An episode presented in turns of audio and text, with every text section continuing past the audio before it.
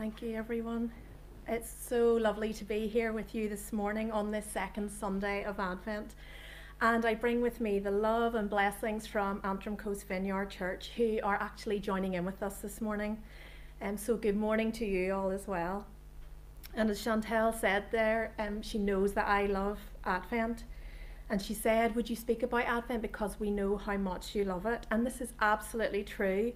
Over the later years of my life, um, I found Advent to be just a wonderful time and it's taken on a whole new meaning.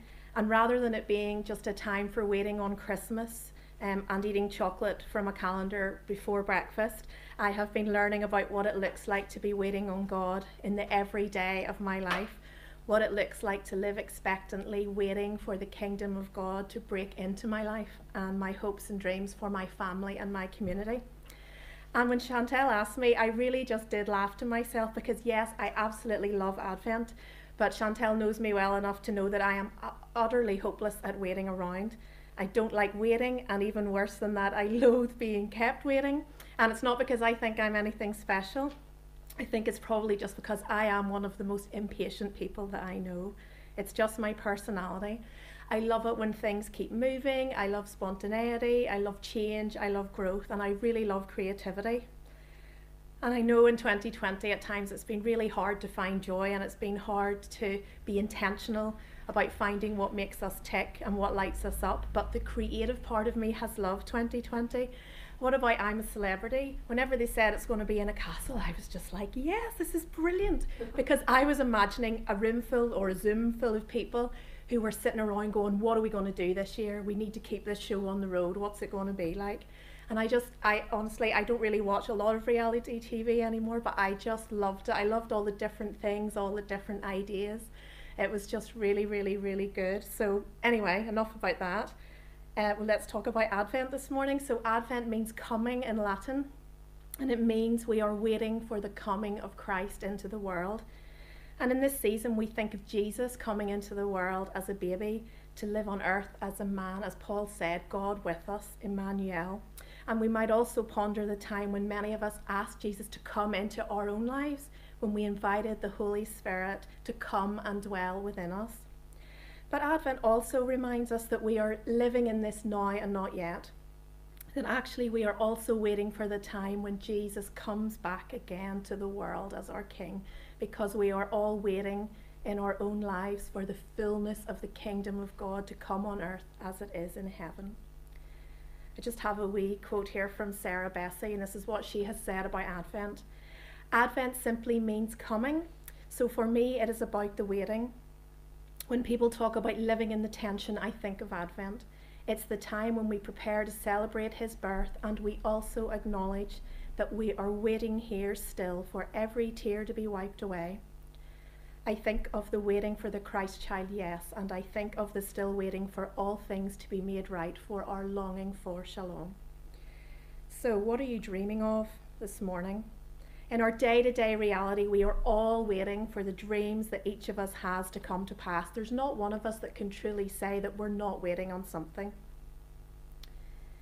Indeed, many of us would say that we are often actively dreaming of the things that we are waiting for, dreaming of the ways we would love to see God moving and working in us and through us. Whoever we are, wherever we are watching this from this morning, however we articulate it, whatever words we use, our dreams are significant. They aren't just random thoughts. Somewhere deep in our being is a dream, at least part of which is from our Creator God, who was and is the ultimate dreamer whose image that we ourselves were dreamt from. Our dreams act like a bit of a sat nav, really, don't they? As we journey through our lives, our dreams are like the destination that we type in at the top. Um, that's where we're headed, and that's where we want to get to.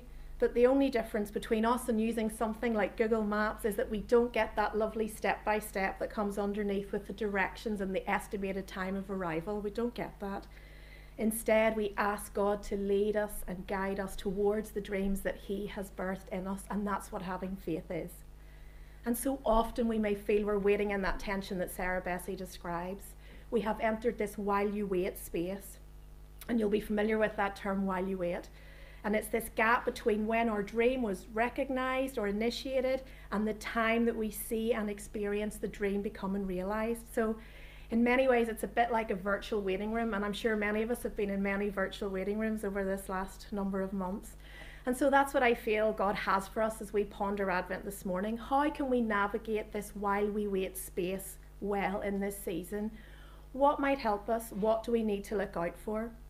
There is an extensive list on this subject, but I'm just going to pick four things this morning, four challenging areas. So, all the D's, I wanted to try to help us to remember this. So, what happens in this waiting space? Our dreams, well, firstly, they might start to look different, they might become difficult, but our development can be increased and our determine can become steadied. And I'm going to explain all about that later on. So, let's dive straight in. So, different. So, I'm going to tell you about one of my dreams, probably around the time when I was in sixth form, so 1993, 1994. And in the 90s, university was much more accessible than it is now. There was much more financial help, there were fees, and there was grants, and the loans were extremely cheap. And so you can imagine having been born and experienced our entire lives throughout the Troubles, most of us at school in that time were really hopeful to leave Northern Ireland and, quite frankly, never come back this was pre Good Friday Agreement. And I remember us girls all sitting around in the common room. We were regularly planning our escape to Scottish universities. And shallow as it might sound, we would talk mostly not about our future careers, but all about our dreams of finding tall, dark, and handsome Scotsmen who would sweep us off our feet and eventually become our future husbands. This did take up quite a lot of conversation. So, fast forward to 1999, and I'm engaged to Andy. Andy is handsome, but he is not tall. So I'm five foot six, and Andy is five foot seven, so just a little bit.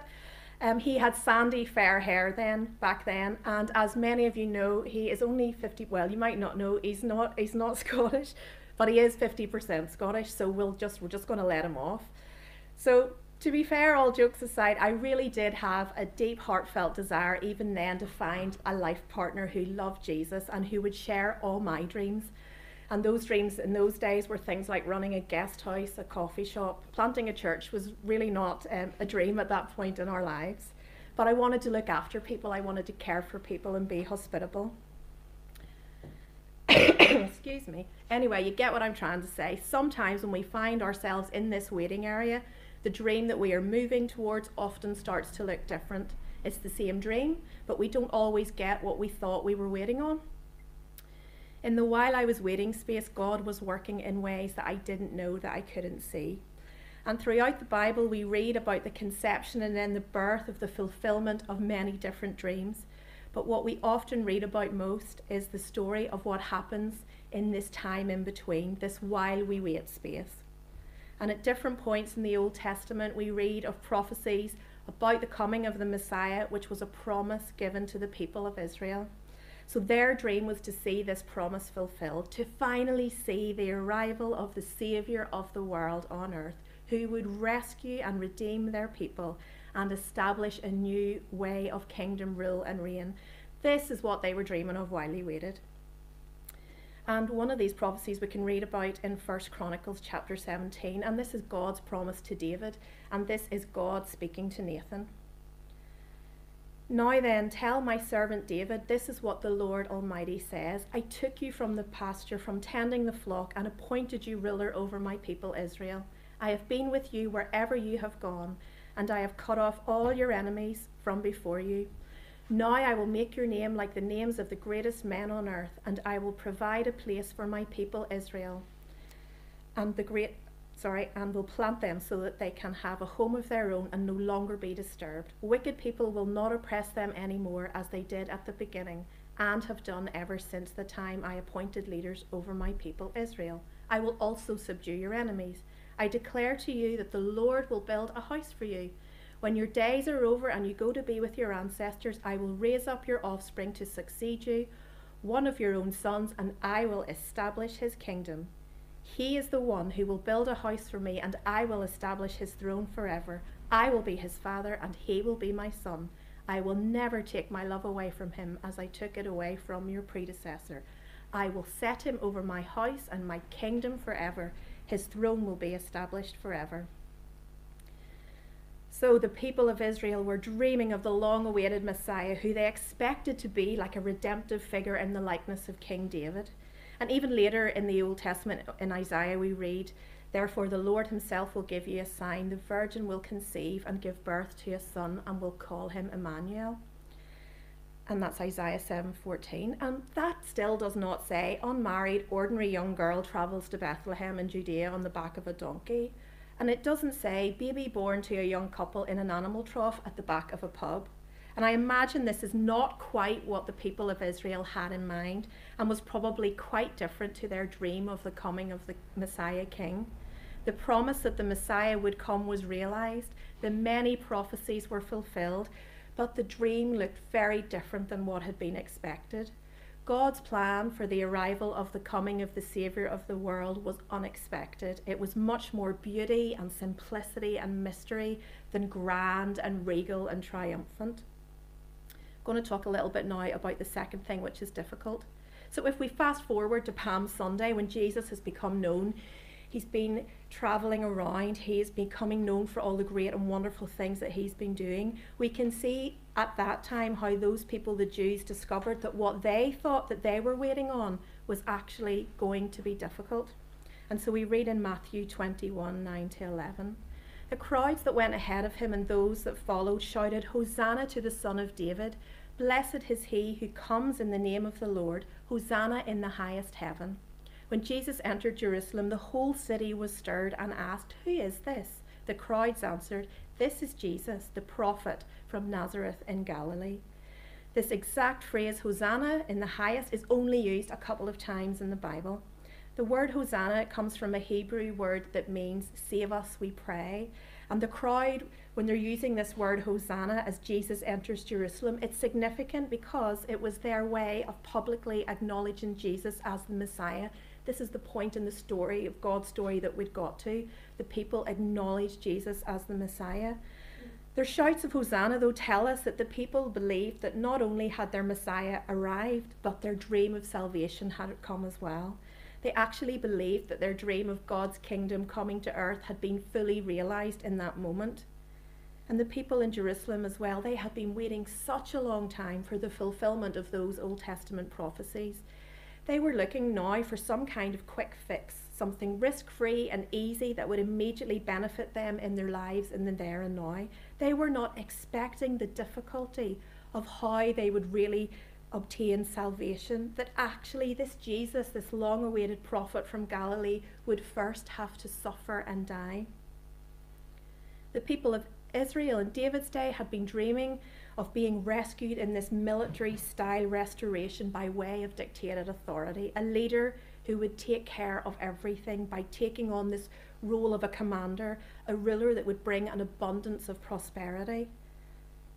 But when the Messiah did come, the rescue came from sacrificial restoration by way of a delegated authority, a leader who would take care of everything by taking on the role of servant sacrificing his own life for the entire world because his Father God loved it. The dream of the rescue was both different and it was difficult in the waiting, but worth the wait. Paul writes in Colossians 1, and this is 13 to 14 For God has rescued us from the dominion of darkness and brought us into the kingdom of the Son that he loves, in whom we have redemption, the forgiveness of sins. I just have a lovely quote here from Ann Voskamp, who has written extensively about Advent. You may have seen this on social media during the week. Advent doesn't deny the dark within us. Advent isn't afraid of the dark around us. Advent doesn't rush through the dark ahead of us. Advent sits in the dark and yearns for the light of the only one who went to the tree of Calvary and shattered the dark for all of us when we're waiting in this while we wait space for our dreams to be realized, there are going to be difficulties. Jesus' death on the cross was a desperately difficult, painful, but necessary part of the fulfillment of the dream of the promise of the Messiah who would come and shatter that dark once and for all for all of us. About two years ago, and I think Ethan was about eight at the time, he wandered into the kitchen one day and he asked me a question. And his question prompted me to think of a memory of something that had happened at university. Yeah, I'm going to go there again that I had completely forgotten about. I was going to look for some photographs, but I've decided when I had a look at them that that was possibly not the best idea.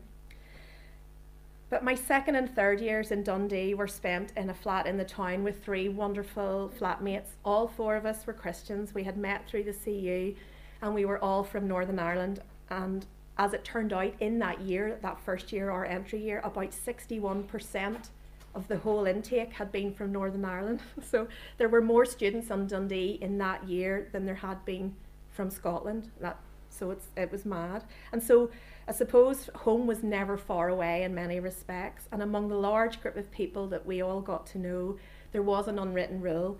And it was an expectation that if someone had come home for the weekend, that they brought back soda bread, potato bread, cans of Club Orange, and of course, Tayto cheese and onion crisps.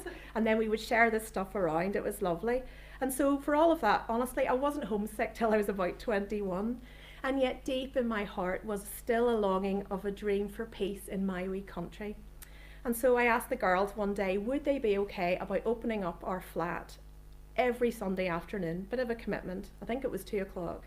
And we would invite others to come and pray for peace in Northern Ireland and they were all up for it, and that's what we did for, quite a long time.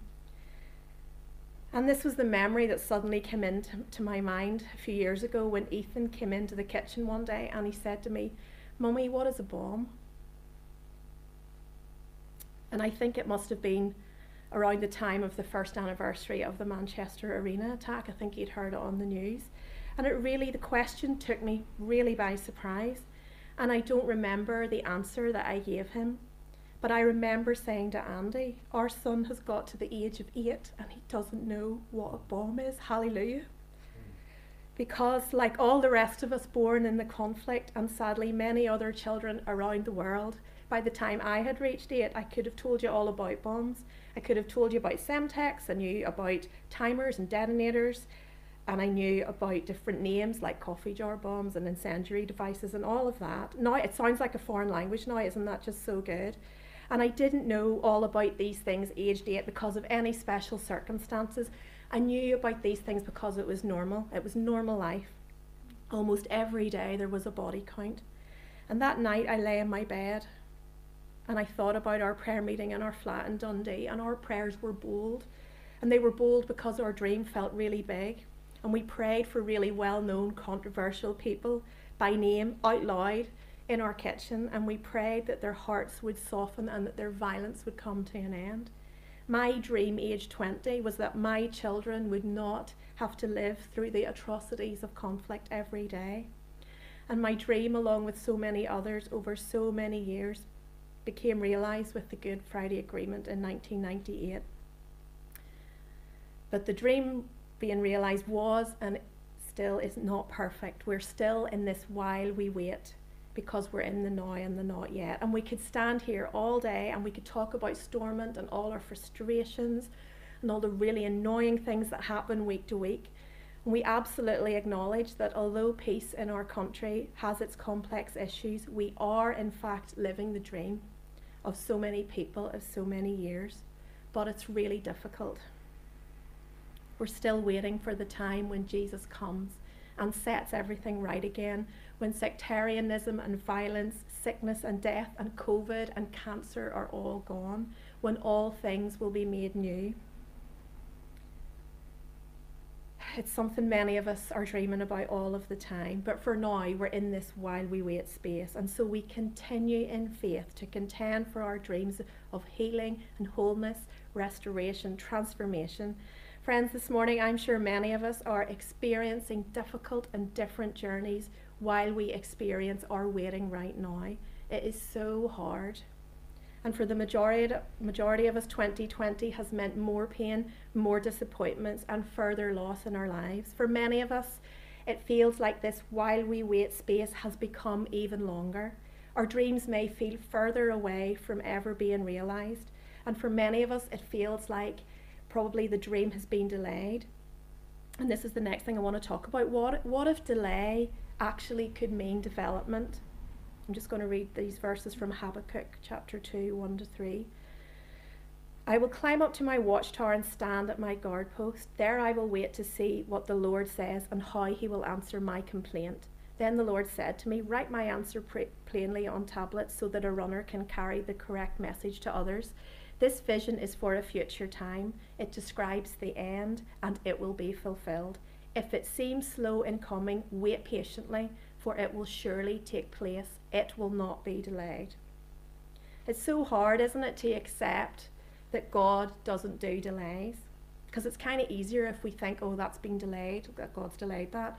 I was watching Ellie Mumford speaking recently, and she said that God was not caught out by COVID. It didn't take him by surprise, and he always knew it would come incredibly helpful reminder that God's timing is certainly not our timing. So, delay is mostly our own perception of what our expectations and our, our hopes were. But in the waiting, when we begin to discover that our dreams are looking different and more difficult than we had anticipated, this is where doubt and disappointment starts to creep in.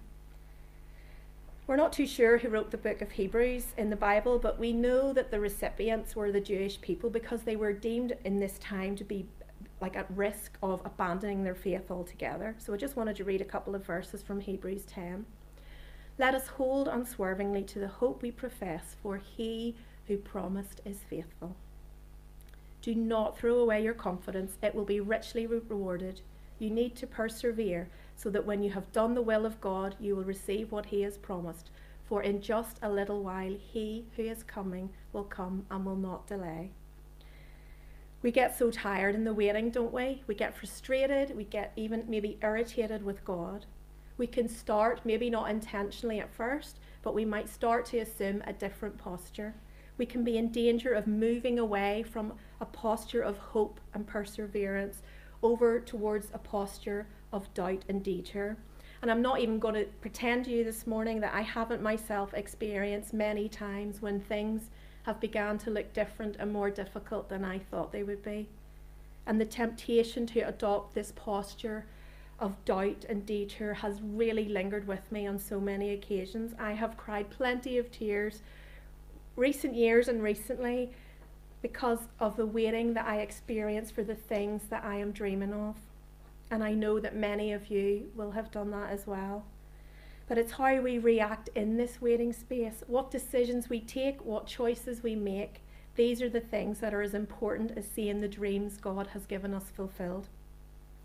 I'm sure many of you will have heard this Nicky Gumbel quote Who you become while you're waiting is as important as what you are waiting for. And if you've been around Carrick Vineyard for a while, you will know this. You will have heard Paul or Chantel speak about this from the front. Who you become while you are waiting is as important as what you are waiting for. I do remember at some point around the time that Andy and I were planting Antrim Coast Vineyard, Paul said to us, Who you become in this church planting process is as important as planting the church. And if I'm totally honest, I just remember thinking, Oh no, Lord, you're going to have to really help me here. I was thinking of my own impatience and just my own um, struggles with waiting. You know, my, I just love, I just, my, I want to get stuff done, and this is where I just need to watch. And as we wait, our development is really important to Jesus, and we need to know that this morning. Our development is really important to Jesus.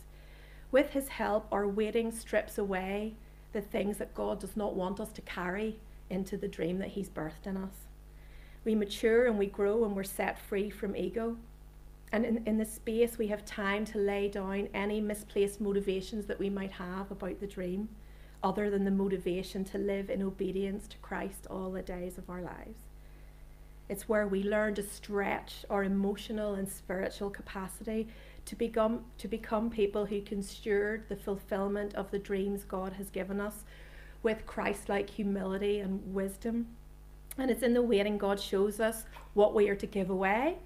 And by doing so, that determines what we're going to leave behind as our legacy. So I don't know if you've ever thought about that before, but long after we're gone, will our children and those who come after us, will they be inspired? Will they be influenced by how we journeyed this waiting space, this in between space that came before what we were waiting for? And if it turns out that in the waiting we realize that we're not becoming maybe more like Jesus, then this is the good news the part where we simply ask the Holy Spirit to come and help us. And Jesus, in his kindness and in his grace, sits with us as we wait. His promise really is his presence. Romans 8 26 28, we read this last Sunday night when we had the, the ladies' Advent night. Meanwhile, the moment we get tired in the waiting, God's Spirit is right alongside us, helping us along. If we don't know how or what to pray, it doesn't matter.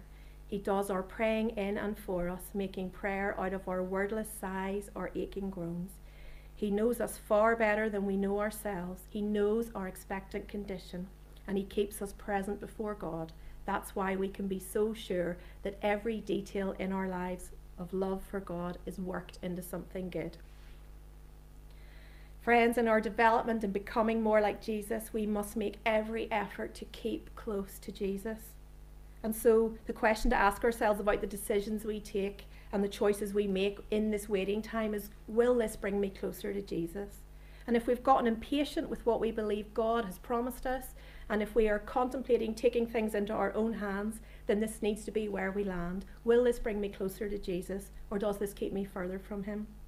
It's always the same whatever our hopes, our dreams, whatever we're waiting on, in the different and in the difficult circumstances of our while we wait space, we can ponder this, ponder our choices.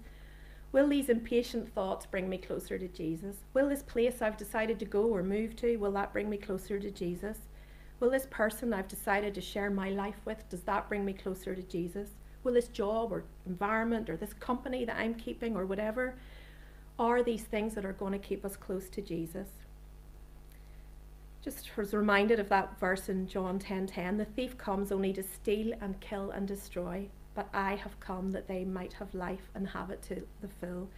Make no mistake, the enemy wants your posture to be one of doubt and detour because he is in the business of keeping you far from Jesus and keeping you very far away from who you're becoming in him. There's a wee quote from Christy Wimber here Advent is the promise of hope that our now is not forever, the reminder that God has always had us on his mind. I just love that. We can be at peace knowing that we are not a people abandoned by God, but the very object of his coming. We're coming into land now. What about our determine? So, this is the fourth thing. And our determine means our fixed position. If we're going to maintain a posture of hope and perseverance for the long haul, then what is our fixed position? And it's a one word answer, and it's trust. Hope is the practice of trusting God in the gap. I think Laura said something similar to that a few weeks ago. I recently heard a talk on dreams by John Mark Comer, and this he summed this up just so beautifully.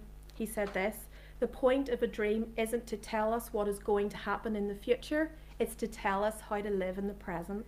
Because if we knew the future in the exact way that we dreamt it, we would not need to trust God for it. We would think we had control, and that does not leave room for faith. What a great quote. Mm-hmm. In scripture and the different characters we read about, they show us that trust is not passive. So, yes, I'm saying trust is our fixed position, but it moves. If you think of other characters in the Bible, Joseph and David, Ruth, and of course at Advent we think of Mary, trusting God in the waiting means taking action. Like, think of Mary, and we talked about this at our life group just during the week there. After the angel had come to visit Mary and had told her that she would um, be, conceive and that she, she told her about Elizabeth as well, what did Mary do in that moment? She could have sat there and worried for the next nine months. No, she moved in with Elizabeth and she lived with her for five months. She went to be with the person that, who, who could help her with her dream, who could share what God was doing, you know, someone who she trusted. You know, she moved herself towards the dream and not away. Trust is active, it's not something we wait on while we're waiting. And to keep trust as our determine, our fixed position, we join in and partner with what God is doing. And I go on about this all the time. As Jordan Sang taught us, risk is spelt T R Y. It's trusting God in the waiting, the becoming, and in the process that God has for us as much as trusting in the dream itself. And this is hard to think of this morning, but it's true. If our determined, if our fixed position is not trusting in God, we could argue that the dream has become more important to us than the God who began birthing it in us. When Nathan relayed those words from God to David earlier in First Chronicles that we read, he said, I will be his father, he will be my son, I will never take my love away from him. I was reminded of the verses in Luke 22 when Jesus was on his knees spending time with the Father. Father, if you are willing, take this cup from me, yet not my will, but yours be done. Jesus himself experienced pain and anguish as he waited, even though he knew what the glory of his death would bring for a weary world, waiting for the fullness of the kingdom of God to come. Trust says, God, your will be done while I wait, even though it's turning out to be different and more difficult than I thought. In these strange days of uncertainty, Advent means trusting again in Jesus, trusting again in his certain coming as we wait. Thank you for being patient. Let me get to the end. And I think this is possibly a moment for us to respond. So, in a moment, I'm going to invite you to stand with me. And I know that's a bit weird because we're not together. And then I'm going to pray over us, and then the worship team are going to lead us as we respond by way of declaration of those words, waiting here for you. And I do just feel for so many of us this morning, this is an opportunity right now to fix our position while we wait. There are some of us watching, and we have done this at different times in our life. But today we need to refix our position to once more declare that we are putting our trust in God. So, if you would like to, and if you are able, I would love us to stand together whether you're in your living room, your bedroom, or your kitchen. if you're a couple, you may stand together. If you want to be this to be a family declaration, bring the kids in. And people are standing in the room with us today. It's just wonderful. And if we were all together physically in a room, we would be supporting each other. We would, as Chantel said earlier, we'd be standing alongside each other as a family. So if you would like to, and you can do it quickly, I'm inviting you to type yes into that chat box on YouTube if you're wanting to stand and respond this morning. So as I pray, I invite you to place both of your hands out in front of you. And normally this would be a posture to receive, but for this morning, our open hands are a surrendered offering to God. In our left hand, I want us to imagine our dreams, our hopes, all our deepest longings, our thoughts, and our feelings. And in our right hand, we place all of our trust. And right now, we remove our trust from all the other things that we've placed it in. And we say, In God we trust. We trust you, God. So, God, we ask you now to receive what is in our hands this morning. Come, Holy Spirit.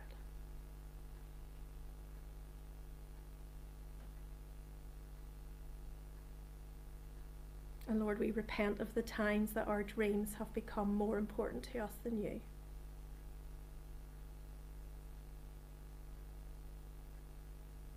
Jesus, we want to become more like you.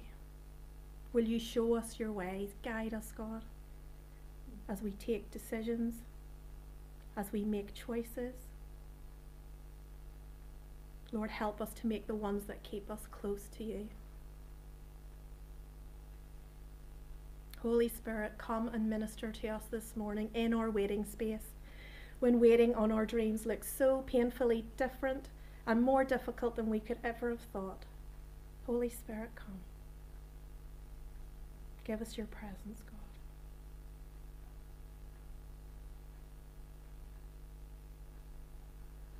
And in this moment, as we present our dreams, our requests to you once again, Lord, we ask for your kingdom to break through in our lives. Mm-hmm. Your will be done in Larne, in Carrickfergus, in our towns, in our homes, in our families, as it is in heaven.